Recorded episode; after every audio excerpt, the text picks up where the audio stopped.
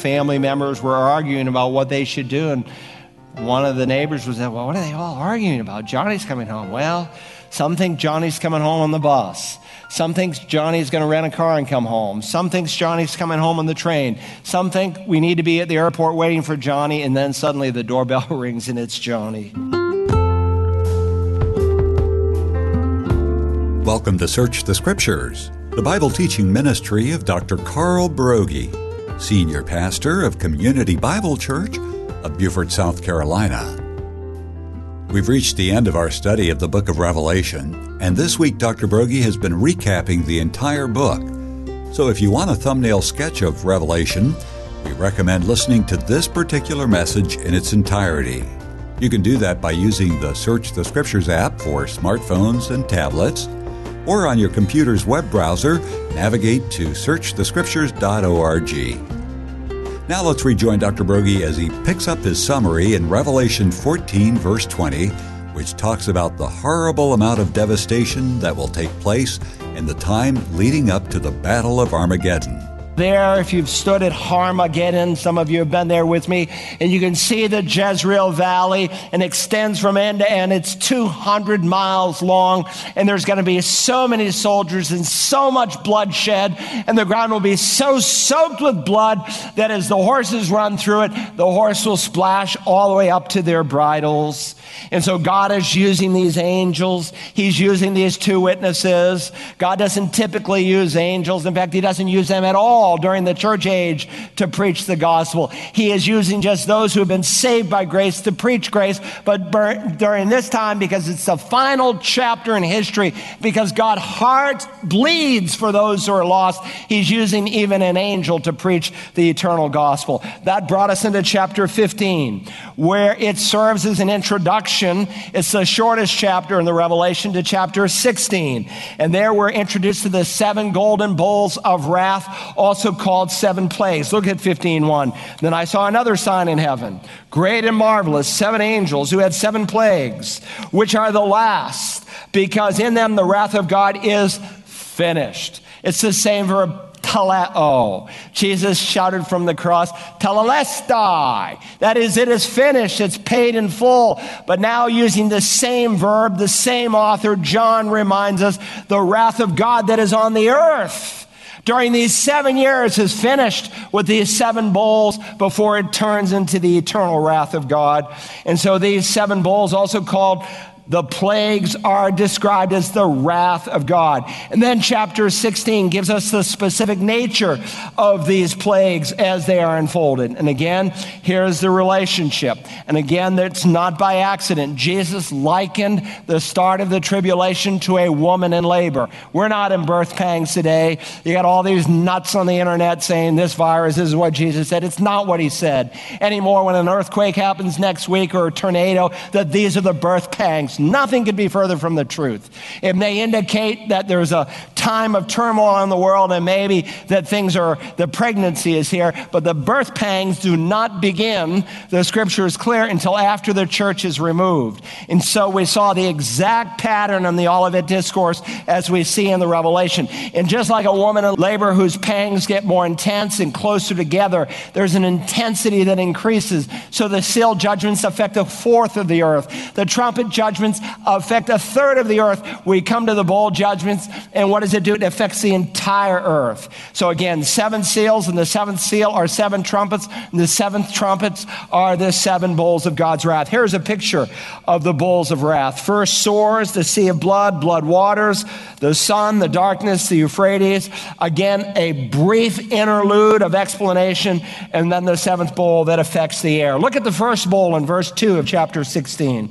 God's wrath results in what? A loathsome and malignant sore on the people who had the mark of the beast and who worshiped his image. Again, I think this is God not wishing any to perish, but for all to come to repentance. He is just crying out to them. He is giving them a taste of the eternal physical suffering that will come to them lest they repent. And this plague would say, look at what happens to those who follow the Antichrist. They're plagued with sores that even the Antichrist can't heal. And if there's one left that has not yet ascribed his allegiance to Antichrist, maybe he will during this time. Verse 3 tells us of the second bowl, resulting in the sea becoming, notice, blood like that of a dead man.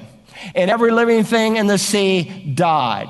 Look, billions of people every day receive their sustenance from the sea. But now millions will face starvation because everything that is in the sea will be dead. Verse 4 tells us the fourth bowl of the wrath of God that was poured out of his bowl into the rivers and the springs of water. And what happened? They became blood.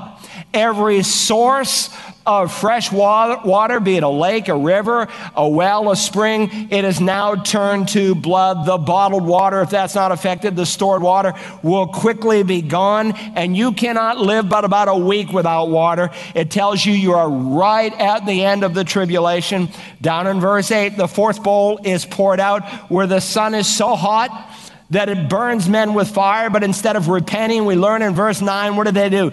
They blaspheme. They blaspheme the name of God. In verse 10, we learn of the fifth bowl, and we're told there, then the fifth angel poured out his bowl on the throne of the beast, and his kingdom became darkened, and they gnawed their tongue because of pain and they blasphemed the God of heaven because of their pains and their sores, and they did not repent of their deeds.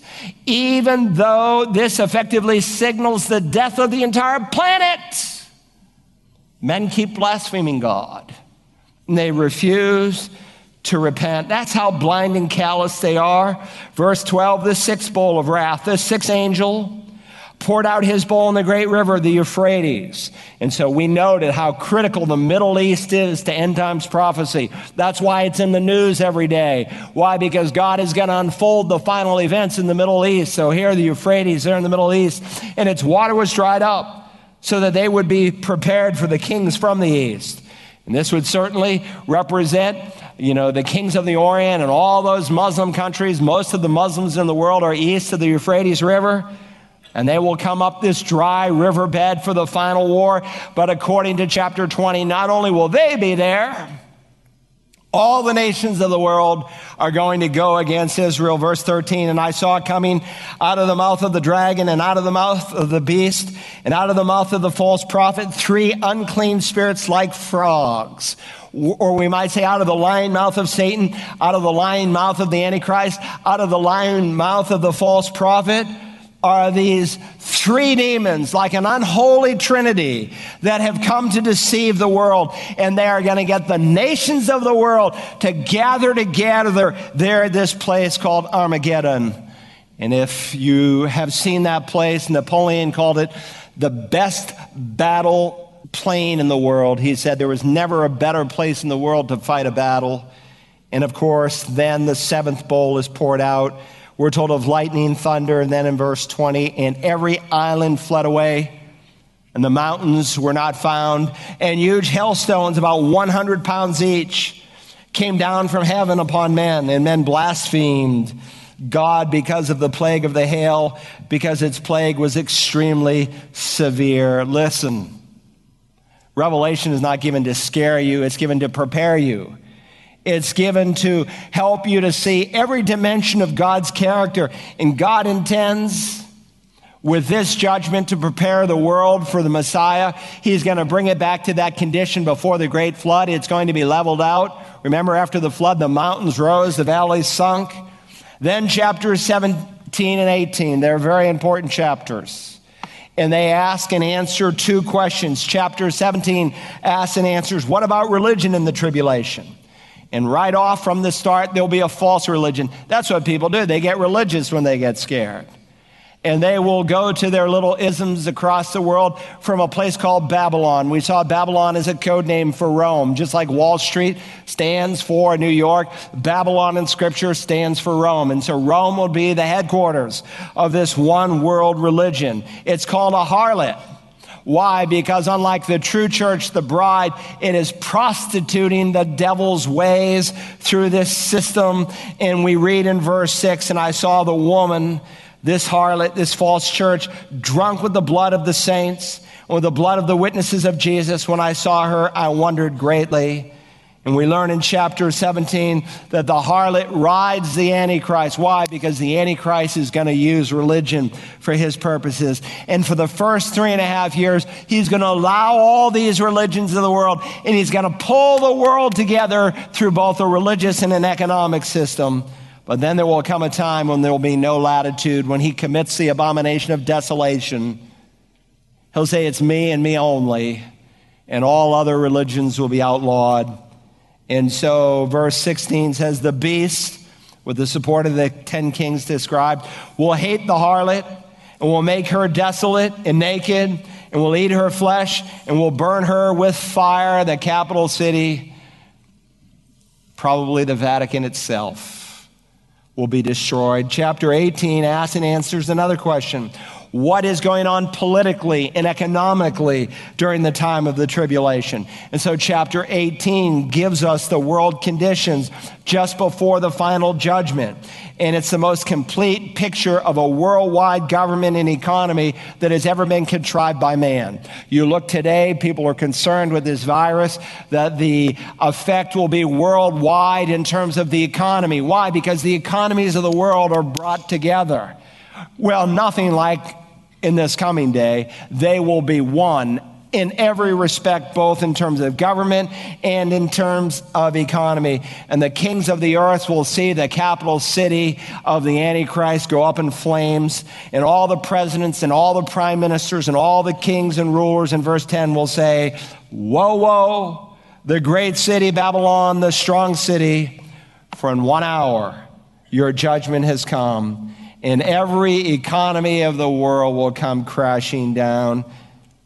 It is a sorrowful time, it is a sad time, but you do not have to be here for this time. Then, chapter 19 opens with the four hallelujahs in, in verse 1, verse 3, verse 4, verse 6. I have them all circled.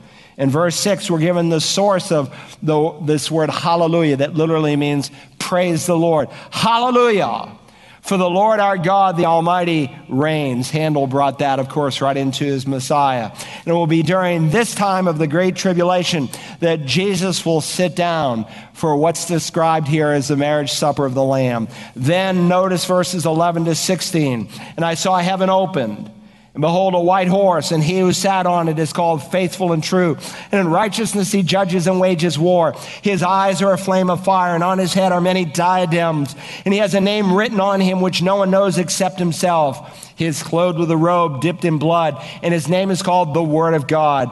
And the armies which are in heaven, clothed in fine linen, white and clean, were following him on white horses. From, that's us, by the way. From his mouth comes a sharp sword, so that with it, he may strike down the nations, and he will rule them with a rod of iron, and he treads the winepress of the fierce wrath of God the Almighty. And on his robe and on his thigh, he has a name written King of Kings and Lord of Lords. And so this is describing the King of Kings, the Lord of Lords, the same title, by the way, given to the God the Father, who is coming back on his stallion, and we, the church, on our stallions, will come back with him along with those tribulation saints who are already in heaven. And then in verse 17, and again, he's coming back to this place to put an end to Armageddon. We're told, Then I saw an angel standing in the sun, and he cried out with a loud voice, saying, All the birds which fly in heaven, come assemble for the great supper of God. Well, what's the world doing? The world is being crushed. And so they think, let's go against God's Messiah and his people Israel. And so they all gather together to go against Israel.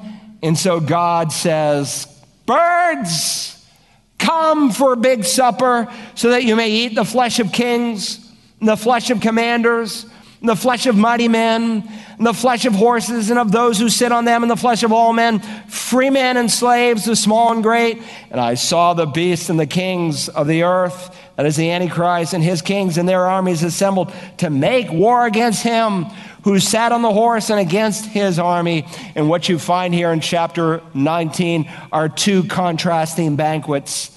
There is the marriage supper of the Lamb that we'll be at, and then there is the great supper of God. And the one supper, it will be a scene of great joy, and the other supper will be a scene of great sorrow. Those who believe in Jesus will be at the marriage supper of the Lamb. Those who have followed the Antichrist will be the supper at another supper when the birds of the air will literally eat their flesh. We'll eat at the supper, they'll be eating at theirs. Verse 20 And the beast, the Antichrist, was seized, and with him the false prophet who performed the signs in his presence by which he deceived those who received the mark of the beast and those who worshiped his image. These two were thrown into the lake of fire, which burns with brimstone. And so Christ rides in the sky, and with the word of his mouth, he defeats all the armies of the world. And the first two people to go into the lake of fire, who are there a thousand years later when Satan is cast in, they are there because it's forever. It's not annihilationism. Then in chapter 20, in verse 1, and I saw an angel coming from heaven, holding the key of the abyss and a great chain in his hand. And he laid hold of the dragon, that's Satan, the serpent of old, who is the devil and Satan, and bound him for a thousand years. He threw him into the abyss and shut it and sealed it over him, so that he would not deceive the nations any longer until the thousand years were completed. After these things, he must be released for a short time. Then I saw thrones and they sat on them and judgment was given to them. And I saw the souls of those who've been beheaded because of their testimony of Jesus, tribulation saints, and because of the word of God and those who had not worshiped the beast or his image and had not received the mark on their forehead and on their hand. And they came to life and reigned with Christ for a thousand years. So Satan for a thousand years is locked up in the abyss. But verse seven says, when the thousand years are completed, Satan will be released from his prison. So during this thousand years, there'll be a time of unparalleled peace and righteousness and judgment. And any sin that takes place in that thousand years will not be because of the devil. Now, we're going to see that tribulation saints, we studied it. I say we're going to see, I hope you've seen it. They enter into the uh, millennial reign of the Messiah in their natural bodies, and they have children and grandchildren, and lifespans are protracted for a thousand years. Men's lives, the scripture says, will be like an old tree, it'll be like the days of Noah.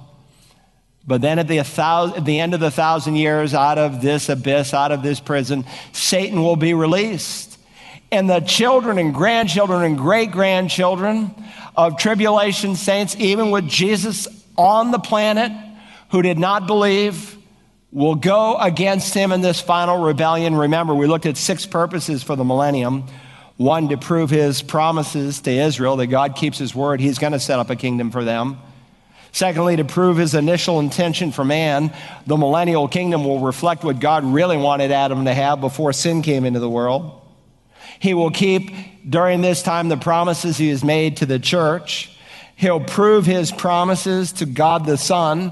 He'll prove his answers to our prayer that we say, Your kingdom be done on earth as it is in heaven. But among other things, as this passage draws out, he will prove how depraved man really is. Because when Satan is released, we're told in verse 8, he will come out to deceive the nations, which are in the four corners of the earth, Gog and Magog, to gather them together for the war. The number of them is like the sand of the seashore. And they came up on the broad plain of the earth and surrounded the camp of the saints in the beloved city. And fire came down from heaven and devoured them. This is not Armageddon. This is at the end of the thousand years. It's the third of three key battles we studied. And these people who did not believe in Jesus during the thousand years will gather under Satan's leadership, but Jesus will devour them in a second. He'll squash them, verse 10, and the devil who deceived them was thrown into the lake of fire and brimstone where the beast and the false prophet are also. Why? Because they're not annihilated. Remember, these are real people. The Antichrist is a real human being, as is the false prophet. Empowered by the evil one, yes, but real people, are they annihilated? No. They're still there a thousand years later. And they will be tormented day and night, forever and ever. And that brought us to the final judgment of all time. Verse 11 I saw a great white throne and him who sat on it, from whose presence earth and heaven fled away, and no place was found for them. And so God promises in verse 15, and if anyone's name was not found written in the book of life, he was thrown into the lake of fire. Listen, if you are cast into the lake of fire that burns with brimstone, it will be no one's fault but your own. Because God has no intention to send people. In fact, God didn't originally create it for people. Jesus will say, Depart from me, accursed ones, into the eternal fire which has been prepared for the devil and his angels. And yes, it's eternal. The same word aionion that's used to describe this place of judgment is used to describe heaven and is used to describe God who's eternal. Hell was never created for us. Then that brought us to chapters 21 and 22, where we spent the last 10 messages explaining this place called heaven, where every one of your loved ones that name the name of Jesus are this morning.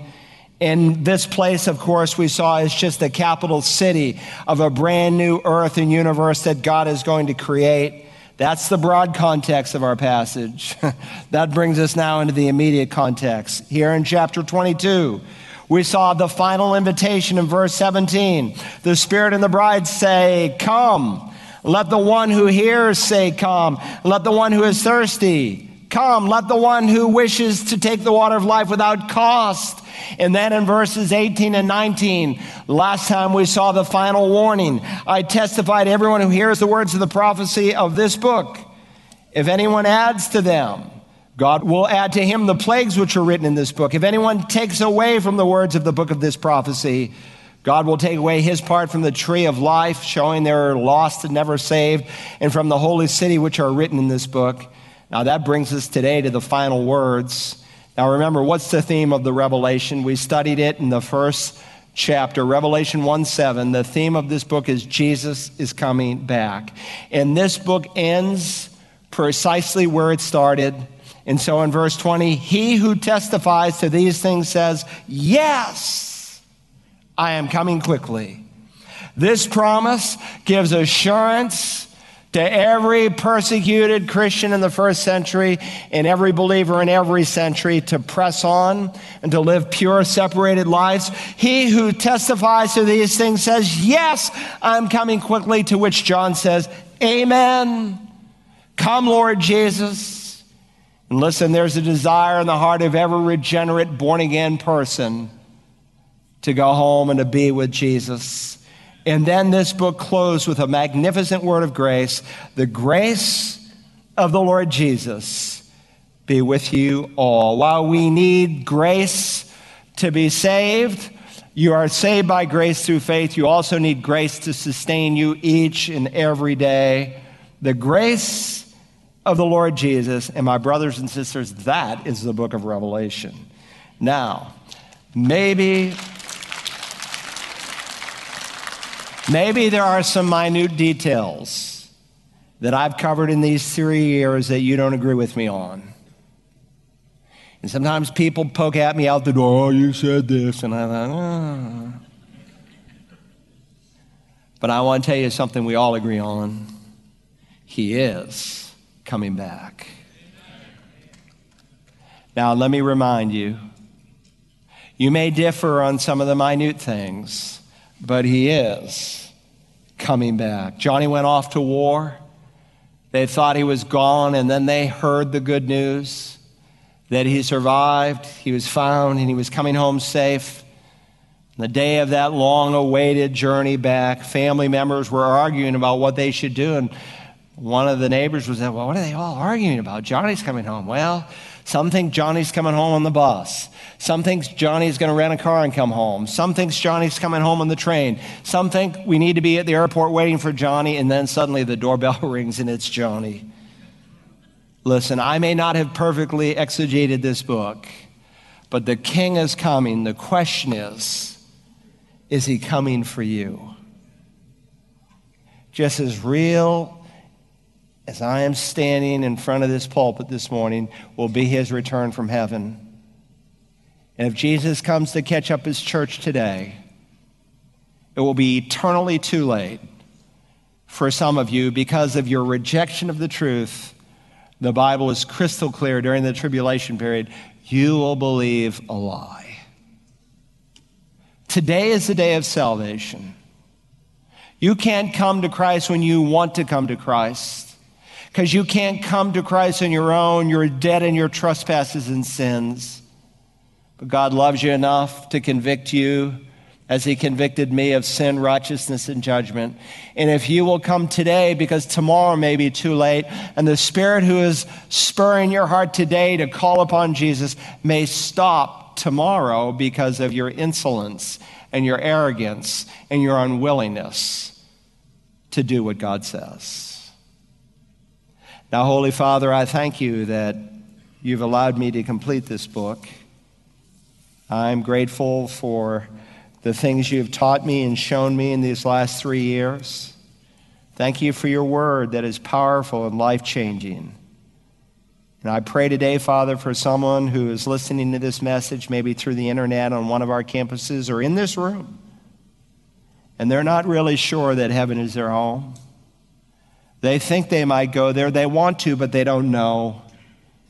And your word teaches they don't know because they haven't yet come in true, genuine faith because you cannot lie. Your word says it's impossible for you to lie. Moses recorded, You are not like a man that you would ever lie. And you promise on the basis of what Jesus did that he paid in full the wrath we deserve, that if we will call on the resurrected Lord, that he will save us today. Thank you for the gift of God, which is eternal life. Help someone today to humble themselves and to say, Jesus, I am bankrupt. Your word says you did not come to save the righteous, but sinners, and I am a sinner. I can never do enough to earn heaven, for your demand is perfection. But I thank you that you died in my place, you were raised for me, and you promised that if I would call on your name, you would save me. So today I say, Lord Jesus, save me. Father, there are so many in our world who are so wrought over some virus that only deals with physical life. And they have missed a bigger disease called sin that deals with eternal things. And some of us are more consumed about a virus than we are with the souls of men and women and boys and girls. And may we repent of such callousness, repent against such a lack of compassion. Help us to be the church, to be a viable witness, that men will see our good works and bring glory to you who are in heaven. May you use us in this new week. We ask it in Jesus' name and for his sake. Amen. Well, that is our study of the Revelation. We hope you've had an opportunity to listen to every message, but if you've missed any or if you need to listen again to any particular section of this challenging book, you can always use the Search the Scriptures app to review this or any of Dr. Broggi's studies. And of course, you can also visit searchthescriptures.org online for a complete listing of all of Dr. Broggi's messages. Search the Scriptures is heard on radio stations around the country and on the internet around the world and all our online resources are available at no cost thanks to the support of listeners like yourself. If you'd like to help underwrite this ministry, you can click the Give button on the Search the Scriptures app or at our website, searchthescriptures.org. You can also call 877 787 7478, and one of our volunteers will take your information. Thank you. Tomorrow we begin the first of a number of individual sermons before beginning a study in another book of the Bible. So join us then as we search the Scriptures.